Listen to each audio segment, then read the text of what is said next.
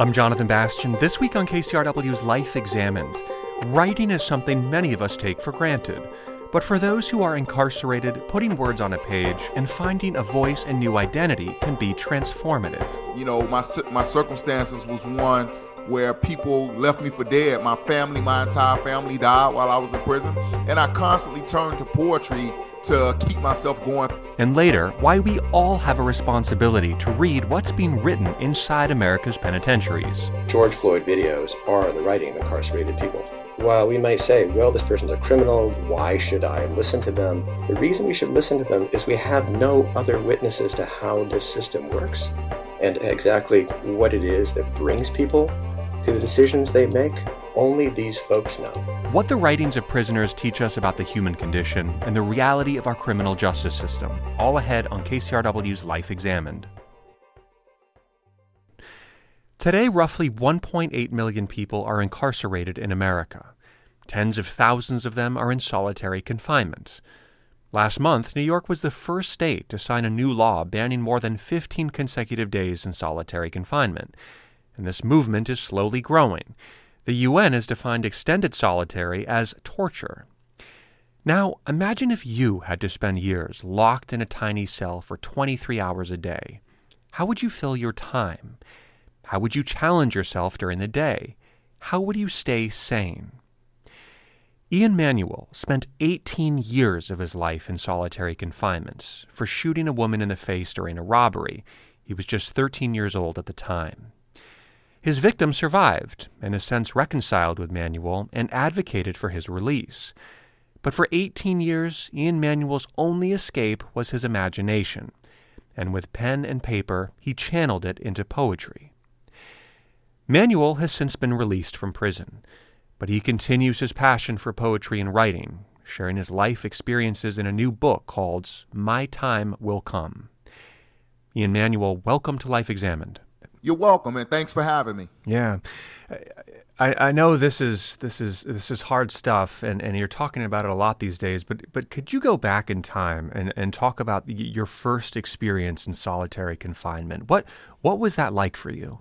It's difficult to put my finger on the exact first time I was in solitary because uh, I was in solitary a lot from age 11 uh, when I first went to the, the juvenile detention center mm. to uh, uh, in the county jail when I was looking out of my window. Uh, I had a window at the time in the county jail on the juvenile floor watching the Super Bowl uh, stadium lights light up to my first day in prison when I was placed in solitary confinement from uh, the onset uh, because of my age. Uh, and, you know, then when I was finally released to open population, given all the responsibilities of an adult at 14 at that time, I rebelled and was eventually placed in long-term solitary for things like walking in the grass or being disrespected by the officers and disrespecting them back and uh, being in unauthorized areas and it set off a, a, a, tone where I was placed in solitary for 18 consecutive years. So mm. when you say the first time I was placed in solitary, it's hard to kind of just put my finger on which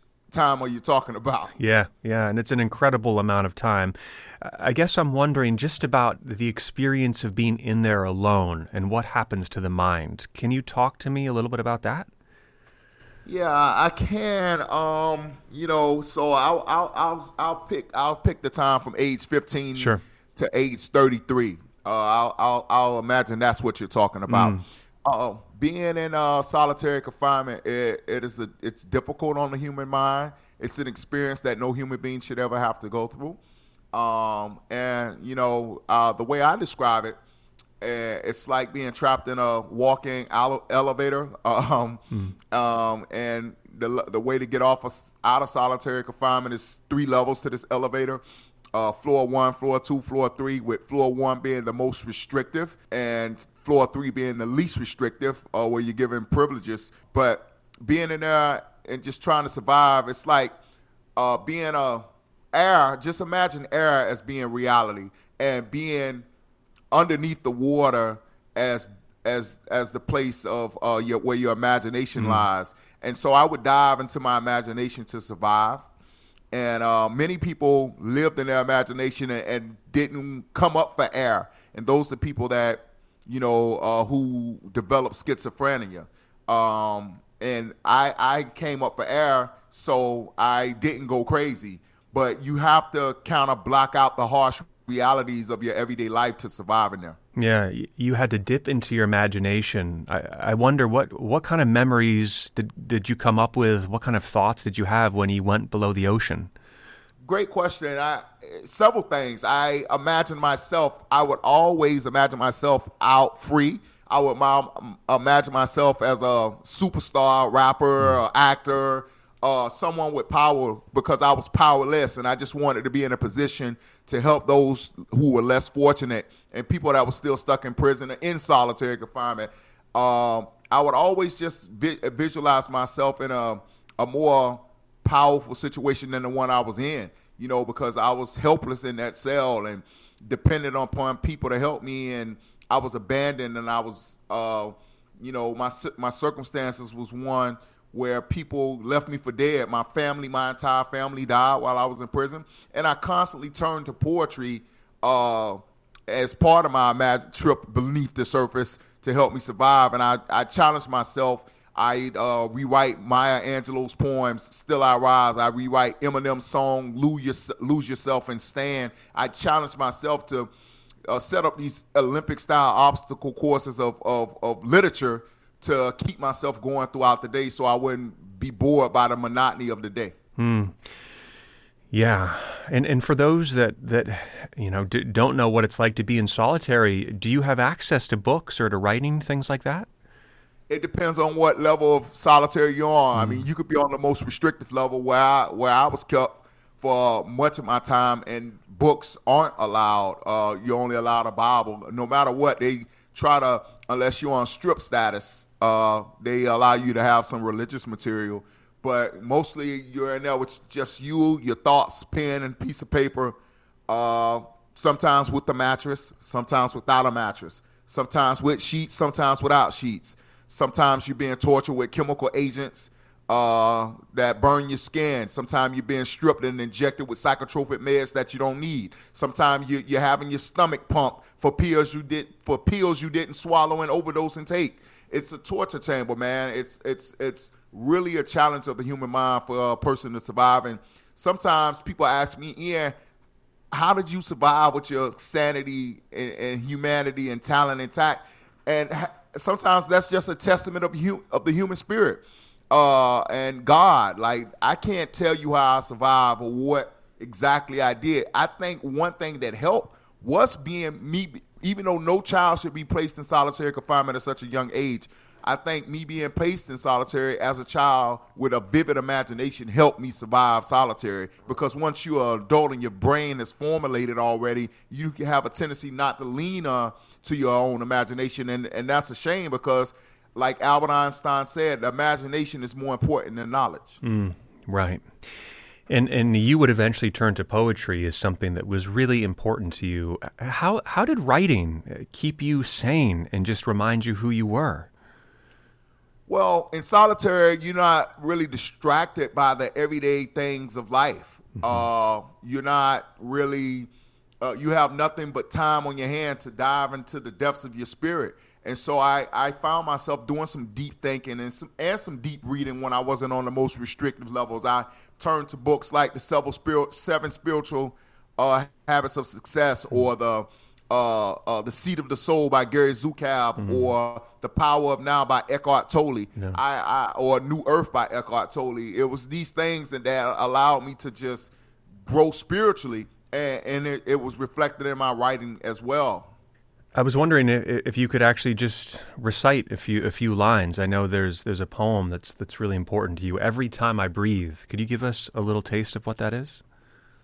Yeah, uh, there's this poem. It's in my forthcoming memoir. Uh, uh, uh, my time will come, and I wrote this poem um, after I was taken out of my cell in chains and handcuffs because in prison they use PBS as a punishment. The television network PBS is used as a punishment yeah. because prisoners want to watch sports and entertainment, and so uh, sometimes we are forced to watch the PBS as a punishment. Well, it backfired on them this day because there was a show on about three South Bronx teenagers who ex- learned to express themselves through spoken word poetry. And I couldn't wait to get back in my cell and write this poem uh, after being exposed to this new form of creativity. And I wrote this poem that says, Every time I breathe, I feel the need to justify my existence, to take this moment that I'm living and enjoy every millisecond in it. My life and my struggles, not many can comprehend it. My desire for freedom burns like a sauce inside a skillet. Tomorrow isn't promised, so I'm thankful for this minute. Though in prison, merely existing, it's like my life has been suspended. But that means it's temporary because I haven't been expelled. And I still got a chance as long as I can in and exhale every time I breathe. Every time I breathe, I'm thankful for the oxygen from the trees and little things like little bees that get overlooked until they sting. Every day I'm faced with obstacles that block the progress to my dreams. But the blockades only masquerades like costumes on Halloween. I've been through enough pain to make a sane man just scream. But instead, I take a deep breath and just breathe and and the poem goes on and on, but I know we don't have that much time, yeah. so I won't share the entire thing. Yeah, I, I love that. Th- thank you for sharing that. I, is there anything else you would add to that? What was going through your mind when you wrote it? I, I was struck by that. Even the when you mentioned the bee, kind of the small things we don't we don't recognize until they sting. There's so many beautiful lines in there.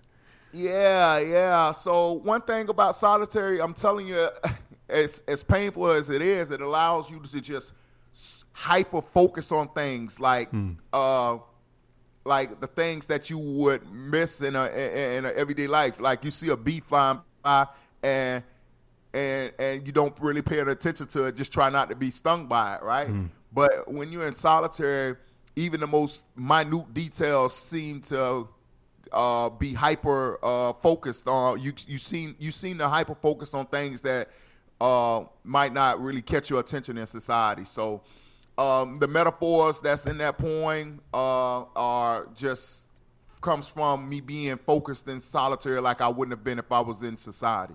Mm, mm. So I, I was able to find the good in the bad situation. Yeah, yeah. How was it? I mean, to just not have access to things like human touch, or to feel the rain outside, or or you know, to see the things that we take for granted every day. Well, I I became a pretty good self masseuse. Yeah, uh, massaging my body in ways that you know, like you know, I, I, I longing for human touch and and and not being able to, to feel it will drive you to try to touch yourself, you know, and make sure like I, I didn't even have a mirror. So like when my hire my lawyer hired a photographer to come take pictures of me, it's uh, he speaks about it in his book Just Mercy, Bryan Stevenson's book Just Mercy. Mm-hmm.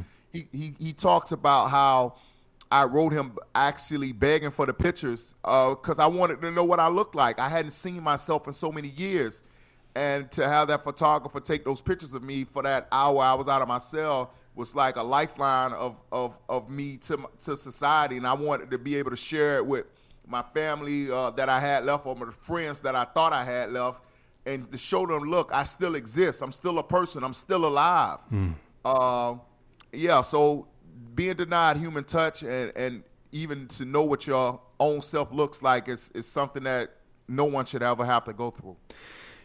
There have been some small changes in New York, for example. We're seeing um, some limitations to solitary confinement. But but I wonder for you when you, when you look at this as a as a U.S. practice in prisons and jails all across the U.S., what would you like to see done about solitary confinement? One of the things I like to see done is that no child should ever be kept in solitary confinement, and then that there's a cap placed on the amount of time a person could stay in solitary confinement for adults. I mean, you don't need to place someone in solitary confinement for years, months, and decades to modify their behavior. Mm. It becomes torture.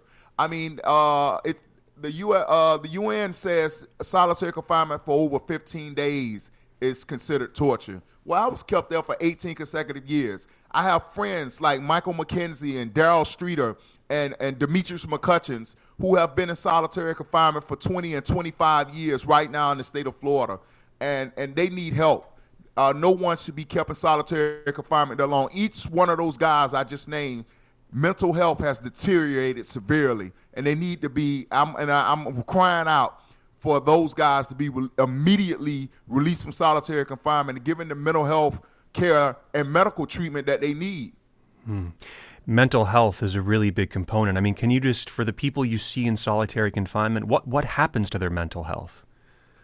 Not everybody makes it out like an Ian Manuel. Mm. I'm one of the fortunate few. I've seen people deteriorate and cut their stomachs open and place plastic forks and sporks in their stomachs just to go to the outside hospital mm. to, to be treated like a human being. Mm. You know, um, I've seen people uh, uh, overdose. Not only seen people I've overdosed on, even though I didn't at that time they was pumping my stomach, but I've overdosed on Tylenol just to go to outside hospital to be in a remote control bed and, and, and have a TV and hmm. to be to be able to see human beings. Man, it's it's it's crazy the limits people push themselves to uh, to survive. And I wrote this poem called Genie in the Bottle that really sums up some solitary confinement. And I hope I can remember it because I want to share it with you guys now. It says, I'm the genie in the bottle the world has forgot. They put me in this abyss and closed up the top. I was a little boy when they did what they did, but time continued to tick, and I'm no longer a kid. My mother is dead, and so is my father. I've been abandoned by family while trapped in this bottle, but I hold on to hope that someone will open the top, answer my prayers, and help me out.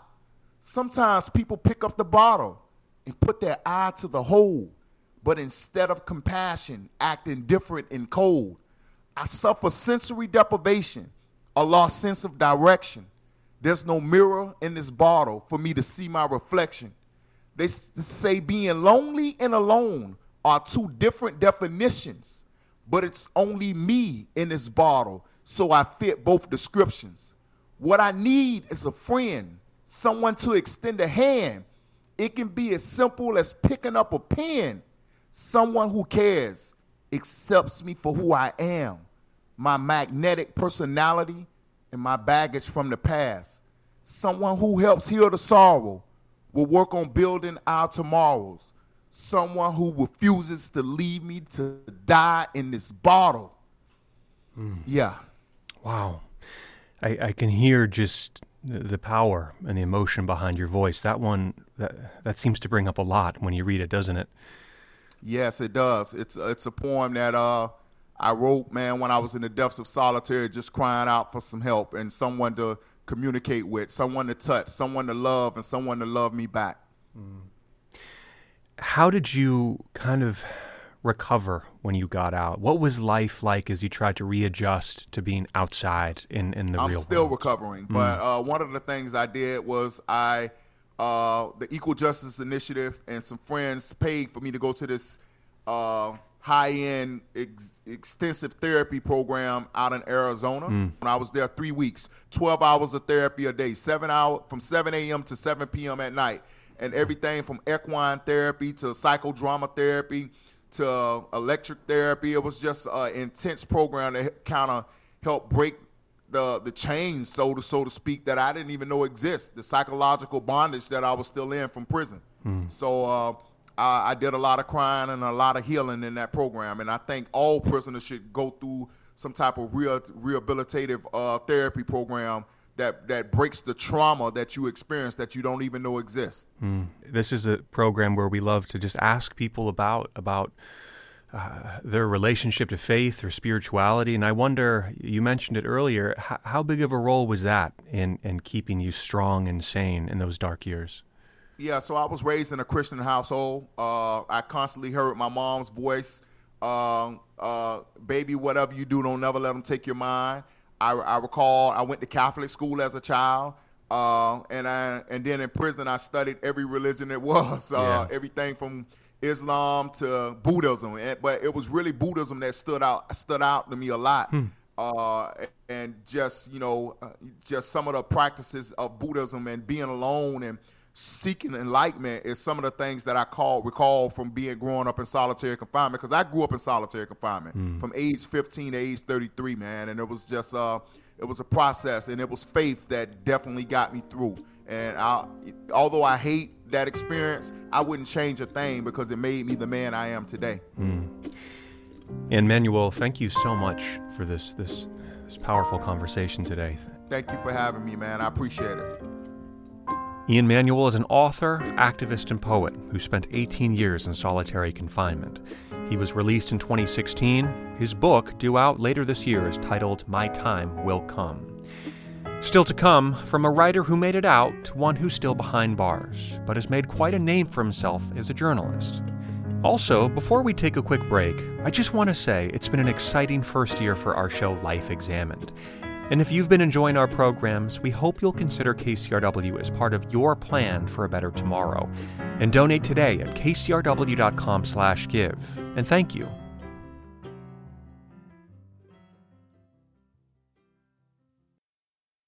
Introducing the KCRW donation car, designed to be recycled. This first of its kind vehicle will save you time, space, and hassle by disappearing. Enjoy the luxury and comfort of turning your underused car into a donation worth hundreds, even thousands of dollars. The KCRW donation car, already in your garage, driveway, or on cinder blocks outside your house. Act now at kcrw.com/cars. I'm Jonathan Bastian, back with Life Examined on KCRW. We just heard from Ian Manuel, who talked about transforming his pain into poetry as he spent 18 years in solitary confinement as a teenager and young man. So, how can writing work to heal? Can it help those who are only identified by a crime committed long ago find some self esteem and a new identity?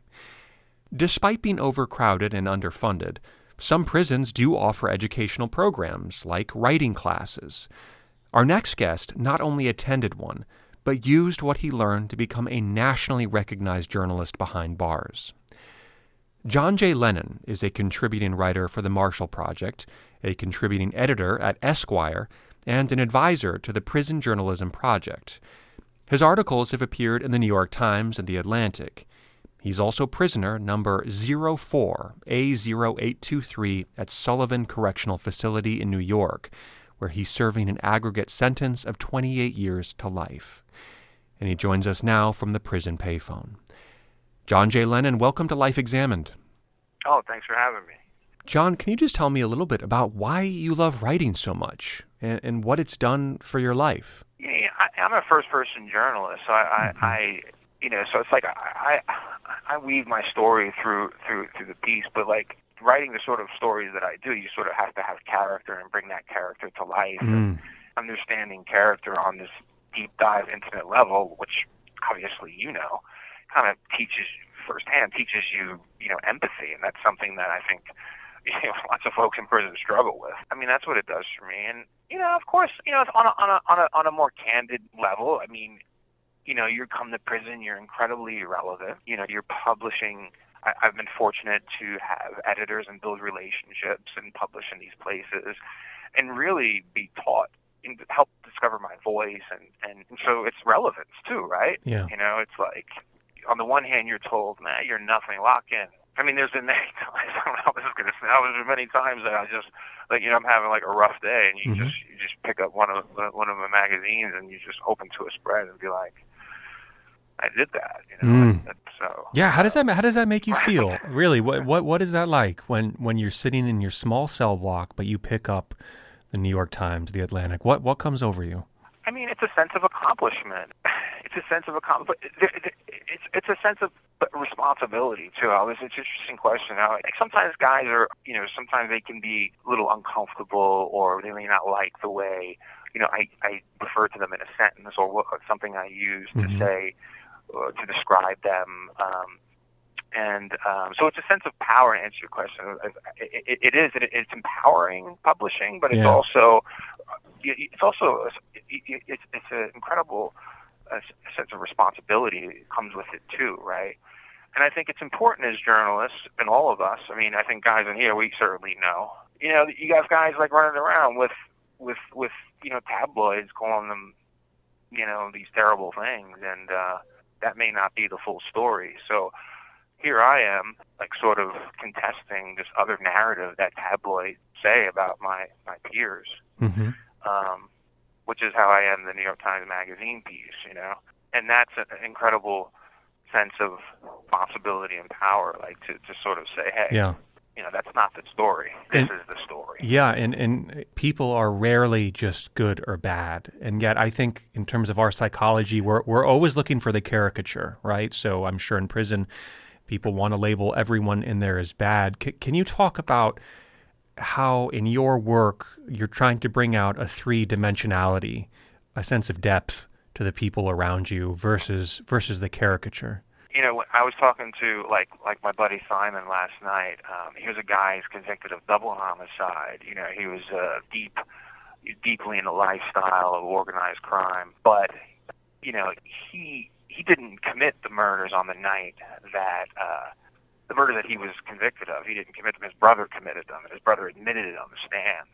And but you know, but the FBI had a file on this guy, and he was really he was really the target, and it was it was such a I mean, so he had so you know a guy with files on him, and you know the narrative that is like happening like uh, on one end, and then and then you know 25 years later, you know in prison, the character that's before you in the yard are are two different characters, right? I mean, they're two different characters, but uh, they're stories that can be told from two different points of view too, right? Mhm. So if it's always the prosecutor that's writing the story or a journalist that's writing the story that doesn't have like the intimate access to the character, uh, then you may not be getting the full story all the time. So Mhm. if to your point, to your question, yeah, characters, especially like somebody like him, he is ve- he is very three dimensional.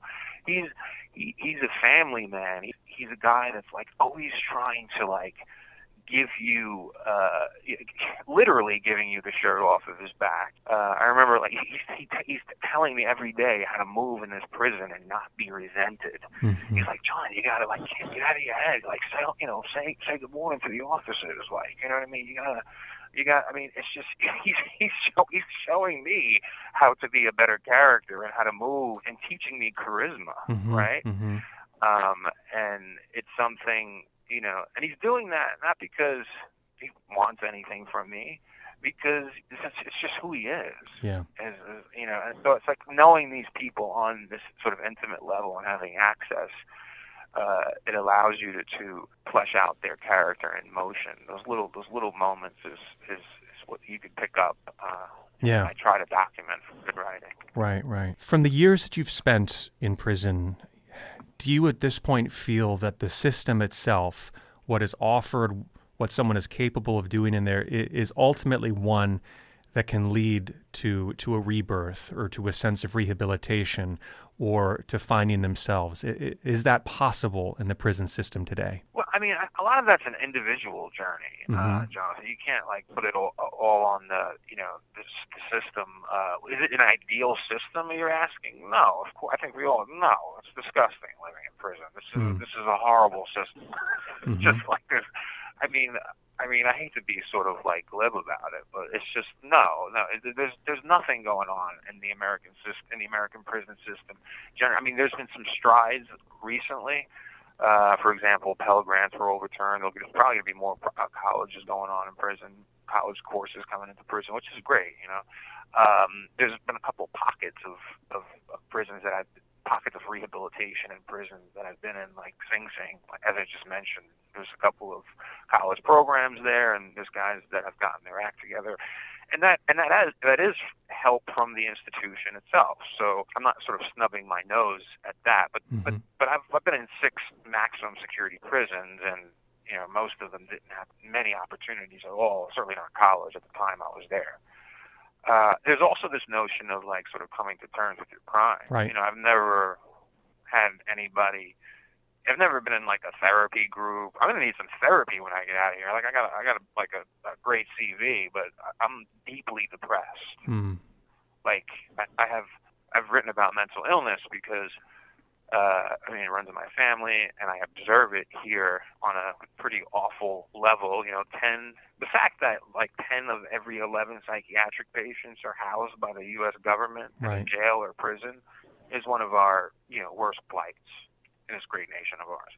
So I'm just saying, and, and they're all they're all they're all here, you know. So like, and and you know, I'm I'm depressed too. Like I was having a horrible day today. With I was I was just you try to just you, you slog through the work. It's like it's it's it's the same way it is for people on the outside. You mm. slog, but it's just to the tune of yelling and gates cracking and bells ringing and and then you're just you're just miserable like mm. in a cell like it's disgusting is what it is um, and you just wait for it to pass.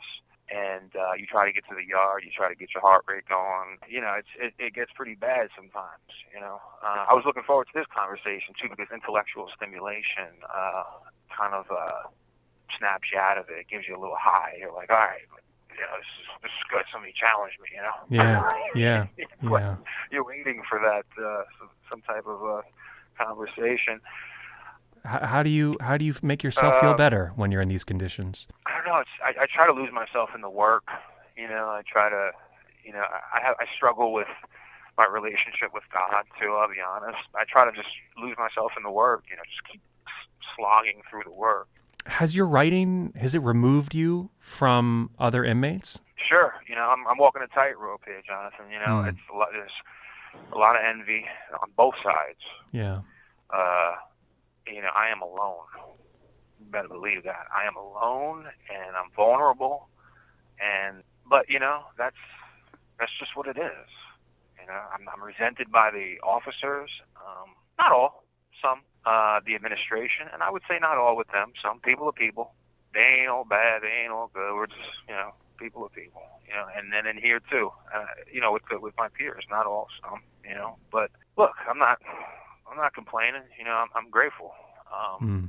I think we're all trying to figure it out, right, that's true. you know, I'm yeah, just trying to figure true. it out. I'm just trying to figure it out in a cell with a lot of noise in the background, and uh, you know, often you know some some pretty gnarly bouts of depression.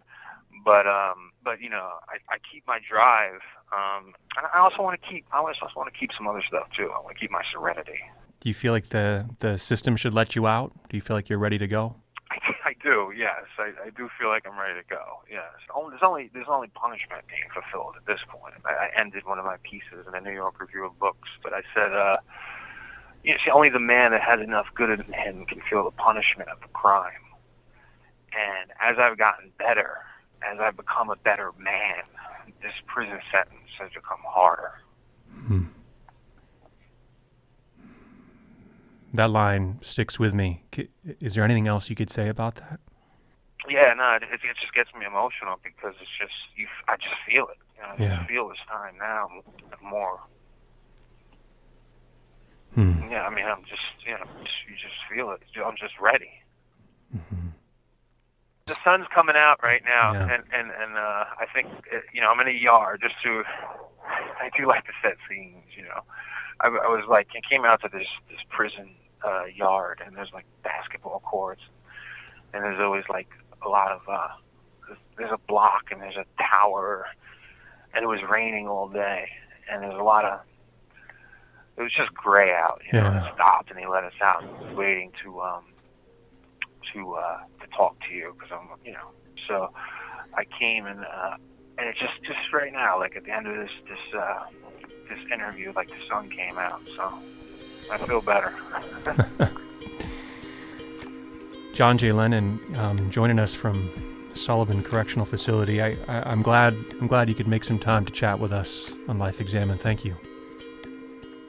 Oh, it was my pleasure. Thank you for the opportunity. Oftentimes, behind a talented writer like John J. Lennon is a great teacher. And all across the country, there are educators who make time to go into the prisons and hold classes. One of whom is Doran Larson. He's a professor of literature and creative writing at Hamilton College in New York and director of the America Prison Writing Archive. He's the editor of Fourth City Essays from the Prison in America and author of Witness in the Era of Mass Incarceration. Larson has spent years teaching writing classes to prisoners and joins us now to talk about why their stories are as important for us to read as they are for them to write. Doran Larson, welcome to Life Examined. Oh, thanks for inviting me. Really appreciate it. We just heard from John Lennon, who who is still in prison, and um, he's gone on to have quite a remarkable career as a writer. And, and, if I have this right, you you have met him and even taught him. Is that is that correct? Uh, yes, I met John um, between 2006. I think he joined the creative writing class that I ran at Attica mm. um, in about 2009, um, and that class ran for, ran from 2006 to 2016. Um, and he uh, joined re- relatively late, um, but he was uh, a, a, quick learner, mm. as you can imagine. Um, and uh, you know, in, in that class, um, I think an important thing to understand about writing workshops in prisons um, is they are focused primarily on the writing, mm. but inevitably they become places where um, the men are in obviously challenging environments, uh, develop a sense of trust uh, among themselves that the stakes of what we're talking about stay inside the classroom, mm-hmm. uh, and that our focus is on writing uh, and um, you know bringing their voices to the fore, uh, discovering an authentic voice, um, and making those accessible to the world outside. Um, and the ability that they learn, in fact, one of the things I have to teach them is actually to be critical, hmm. um, because they tend to feel so strongly uh, the need to support each other um, in that sort of that, that little island um, of sanity inside these rather insane institutions um, that they uh, they err on the side of being supportive, right? So I have to sort of model for them being critical of, of their work as well. Yeah, interesting. I mean, how, how, does it feel for you when you go on and see someone like John Lennon publish in big uh, publications? Um, I mean, I, would imagine that must be quite gratifying. Uh, it is. Um, uh, my thinking in the class, though, was also that um, uh, that everybody uh, was uh, in one group, um, and we were all on a level playing field once we mm-hmm. entered. So there were men in that class who were still working on their GEDs. Uh, they'd had horrible experiences with public education, if much at all. Um, others who had had uh, pretty sound public education.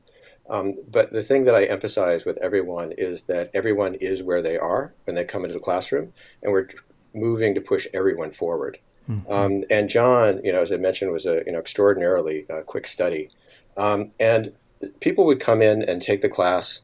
Uh, they might stay for a few weeks, you know, for a few months. Um, and uh, was a core of about six men who stayed on for years.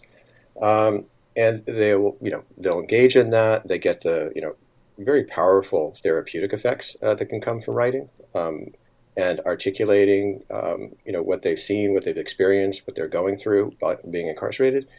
But John really found in writing, in some sense, a sense of a new identity for himself. Mm. Um, and uh, that's common for people who are writing for the first time uh, when they're incarcerated because they know what the outside world thinks of them. Um, and having a new kind of identity could be transformative for them. But he really took this on as a kind of professional task uh, to um, you know learn the ropes uh, and then to go on and, and, develop his work as well. Yeah, you, you, mentioned there this idea of the therapeutic effects of writing. I wonder if you could say a little bit more about how, what writing does to the person, to the soul, that that can take them somewhere new, somewhere healing. Um, I think it's the case. I've been, you know, teaching uh, writing for decades, uh, but the effects, those effects, I, I, think are, are common to anyone who begins writing for the first time. Um, when you put your voice on the page, uh, in some sense, you're creating a second self, but you're also creating a self which is also a kind of mirror image of you, right? It's your voice, um, mm-hmm. it's your representation of yourself, of the world around you as you see it.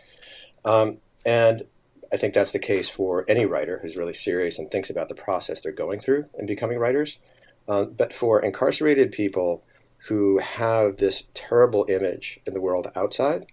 Um, the idea of uh, being something other than their crimes, hmm. uh, as I mentioned before, is transformative. I know that um, uh, there was one man in the class who, the first time he saw his uh, his name in print um, in a collection of uh, essays that um, and a short story that I, I helped get published in a literary journal, he slept with a copy under his pillow. Um, and he literally sort of had had his hand under the pillow as he was in contact with that all night. Um, and all he was thinking about is like, I'm, not, no longer just X, right? I'm no hmm. longer just my crime. I'm something else. um, but also you know the process of a workshop. Workshops are emotionally, you know, um, you know, uh, can be very turbulent places. Yeah, uh, they can be very intense places, uh, and particularly for men who were willing from early on or came to it later on about writing nonfiction. In some sense, what was going on in that classroom was what prisons were originally conceived to do, is to put people in a kind of timeout for a period of time and think about their actions and what drove their decisions and their actions. And there was a you know utopian belief that through that reflection, one would come to a kind of spontaneous sense of repentance um, and uh, penitence, thus a penitentiary.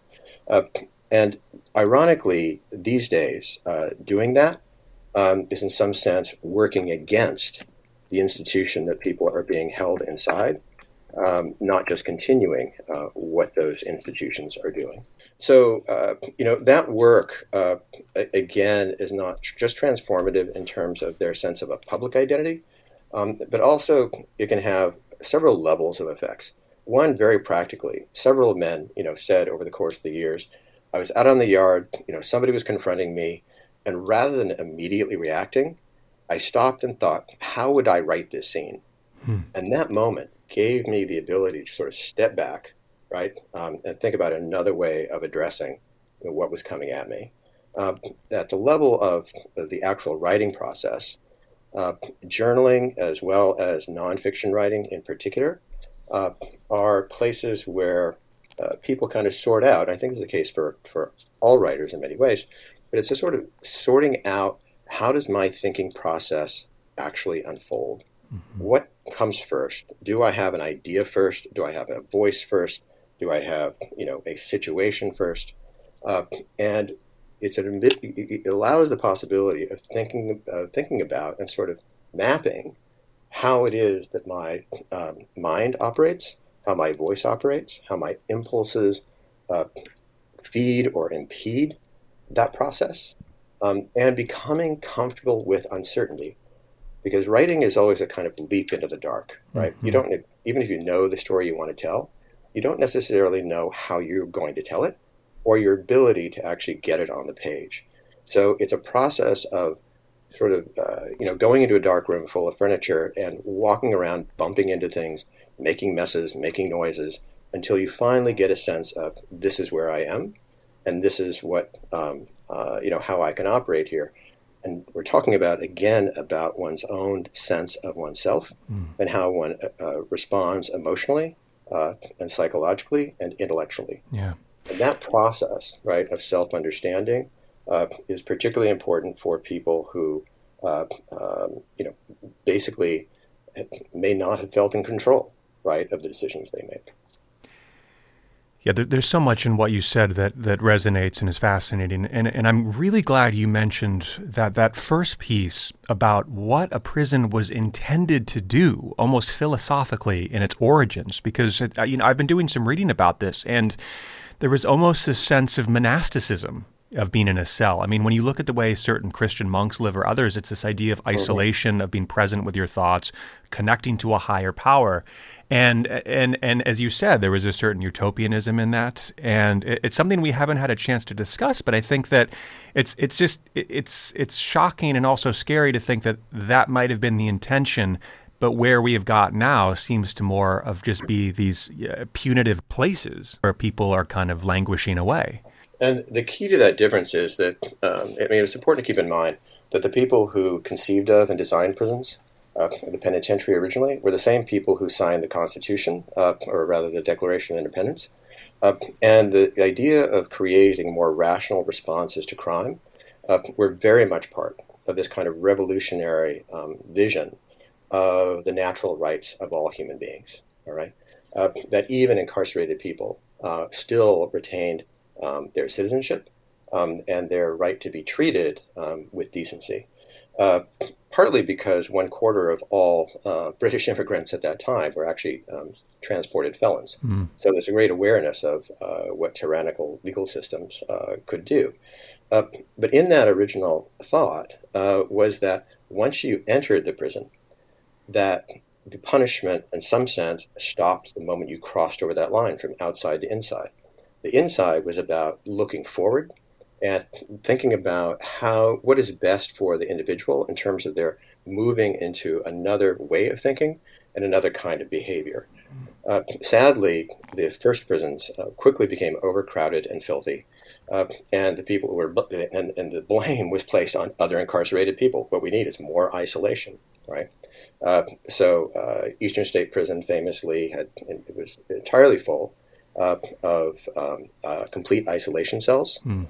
Uh, and as you can imagine, people went mad uh, more often than they, um, you know, find themselves improving. But still, it was a vision toward the the prison is the beginning of a new future. These days, unfortunately, what we have is that the the prison is a continuation of punishment for acts in the past that can never be undone. Hmm. Uh, and this literally comes up at parole board. So they'll say, You've done great work, you've done all this programming, you've done all kinds of positive things. But because of the nature of your crime, right? We cannot release you. Uh, and, and now we have a very backwards looking system. I wonder what drew you to this work. Uh, a respected professor at, at, a, at a top shelf liberal arts college, Hamilton College in New York. What what what what made you want to walk into one of these prisons and and work with folks that are incarcerated? Uh, the question is really why did I continue, uh, less mm. than why I started. The, the beginning was actually quite haphazard, sort of accidental. Um, I happened to meet a man in uh, Buffalo, where I was living at the time, um, who ran a discussion group inside Attica Correctional Facility, in which uh, folks from outside would come in and sit with incarcerated folks to just talk with how they were uh, coping uh, mm-hmm. with being in prison. It was actually a group that grew out of the 1971 rebellion at Attica, um, with a you know need for more contact with the community. And I was so impressed by the level of honesty in that uh, group and the conversation the, and the questions that were asked by the men in that group uh, that I wanted to continue, but my teaching schedule changed, so I proposed, you know, doing a creative writing class. Now, why I stayed, uh, two reasons in particular. One, um, a, uh, as I mentioned, a sort of core of about six men came back week after week after week. I mean, if I'd had, you know, people moving in like week by week and moving out, I don't know that I would have stayed with it. But those men stayed uh, with it uh, over the course of those years. Um, and uh, John has obviously gone on to, um, you know, quite spectacular uh, career as a journalist, uh, which he made for himself largely. Uh, but another man has published a very re- well-received book. Um, it was well received by Booklist, NPR, other reviewers. you know, a man who could hardly compose a full sentence when he first came in over the course of literally a year and a half, composed an essay uh, that went into print. So the gratification of actually seeing people move into print um, was important for keeping that going. But the thing that I also realized was that if you take a group of people who have and are in the process of doing the work, of analyzing why they've uh, committed the acts that they have, in that process, they are literally melting down everything they previously thought about themselves finding the parts that are salvageable, mm. and then rebuilding their personalities from the ground up. And then you take someone who's gone through that process of self analysis and self reflection, and you put them in an institution which is a daily passion play of right and wrong, where the state power, where state power takes on hands and batons and chains and pepper spray, and literally is able to lay hands on citizens as it will, because there's virtually no you know outside assessment of prisons. You take someone with that kind of inner self knowledge and the person with that kind of experience, if they can simply be shown how to write clearly, they will produce documents that the world outside not only will read, but really needs to read. Mm. And that really launched uh, my, you know, um, another part of my uh, research is actually accumulating and documenting and archiving the writing of incarcerated people. Uh, there was a book project that came out of that, Fourth City, Essays from the Prison in America. Uh, and then out of that, because essays just kept coming to me, uh, we created a digital archive called the American Prison Writing Archive, uh, which currently holds 3,054 nonfiction essays by currently incarcerated people writing about their experience inside. Mm. and I have found in teaching and using that in my classes uh, that reading those essays is absolutely transformative for um, you know the average person's sense of how does our prison and how does our penal system and our criminal justice system operate. Yeah. I wonder if you could say a little bit more about that. Why why is it so important for us on the outside to read read these essays of folks that are locked up? You can't expect there to be a uh, George Floyd video uh, that mm. changes everybody's attitudes yeah, about crimes. Yeah. One, cell phones aren't inside. If they are, they've been smuggled in and generally sold as contraband uh, by staff. Um, and they're they're you know uh, obviously, I mean, the prison will have an entire lockdown of the entire institution if they think there's a cell phone loose in there. Uh, uh, largely because there's a fear of people inside getting the information about how they live outside. Uh, um, so, our George Floyd videos are the writing of incarcerated people, um, and they're important because.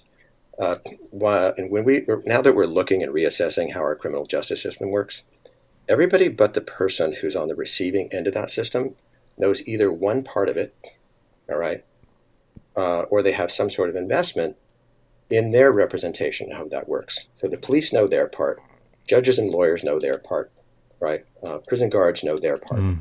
No one has the whole picture. The person who has the whole picture is the person who's been through this system from beginning to end.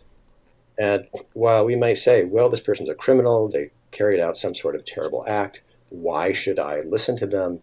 The reason we should listen to them is we have no other witnesses to how this system works and exactly what it is that brings people to the decisions they make um, that are uh, we deem crimes or clearly crimes. Uh, and we have no idea what the relationship is between uh, individuals, their home communities, policing, judicial systems, and the consequences once someone is inside a penal institution. Only these folks know what that whole picture looks like, right? Um, and can help us understand what that system looks like holistically. Doran Larson is a professor of literature and creative writing at Hamilton College in New York and has spent years teaching creative writing. Thank you. Uh, I really appreciate it as well. Well, that's all for today. The producer of Life Examined is Andrea Brody. You can listen to this and other episodes on your favorite podcasting app. And while you're there, leave us a review. Tell us what you think. To learn more about our guests and this topic, check out our webpage. That's kcrw.com slash lifeexamined. I'm Jonathan Bastian. Thanks again for joining us. We'll see you next week.